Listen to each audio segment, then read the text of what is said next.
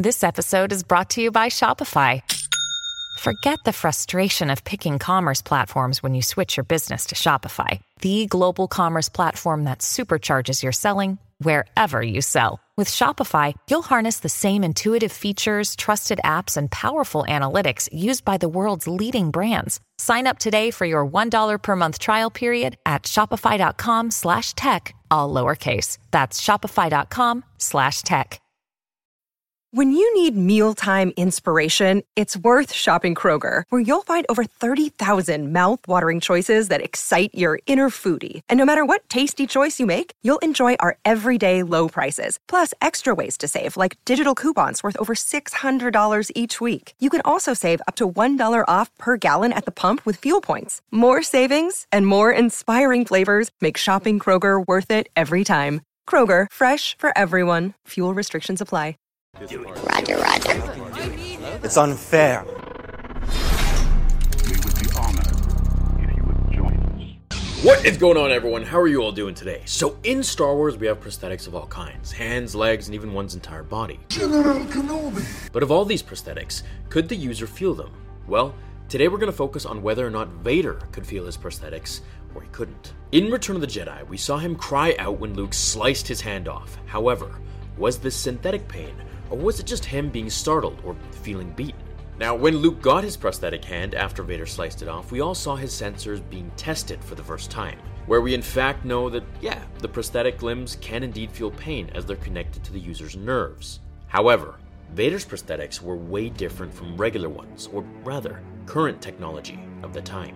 See, for those who don't know yet, Vader's limbs and robotics were all old dated stuff. They're equivalent to a flip phone compared to a new iPhone or Android today. General Grievous even had better cybernetics than Vader, and Sidious did this on purpose, as many of you know. One, to punish him, but two, to also keep him in pain, which fuels the dark side within, making him stronger. It's kind of like a two steps forward, one back kind of thing, but it worked for his new life, so that's why Palpatine did it. I think Vader could have had his cybernetics feel numb or anything that he wanted. However, Palpatine didn't want that. During his surgery, even, he was denied anesthesia or numbing agents of any kind, which are for the two reasons I just explained. That said, the information we're about to learn will reveal the answer for today's video, in Legends at least, because we just don't have an answer yet in canon. According to the Star Wars Blueprints The Ultimate Collection book, Vader's cybernetic prosthetics interface directly with his nerves. If Vader didn't have pain receptors on his prosthetics, I think that would have made him more of a lethal being, almost even more machine than man. Because, well, let's just say he didn't feel anything when Luke cut his hand off. Then he would have just kept fighting, and maybe we'd have gotten a different outcome. Plot armor aside, of course. At that point in time, Vader was tired and battlefield wounded.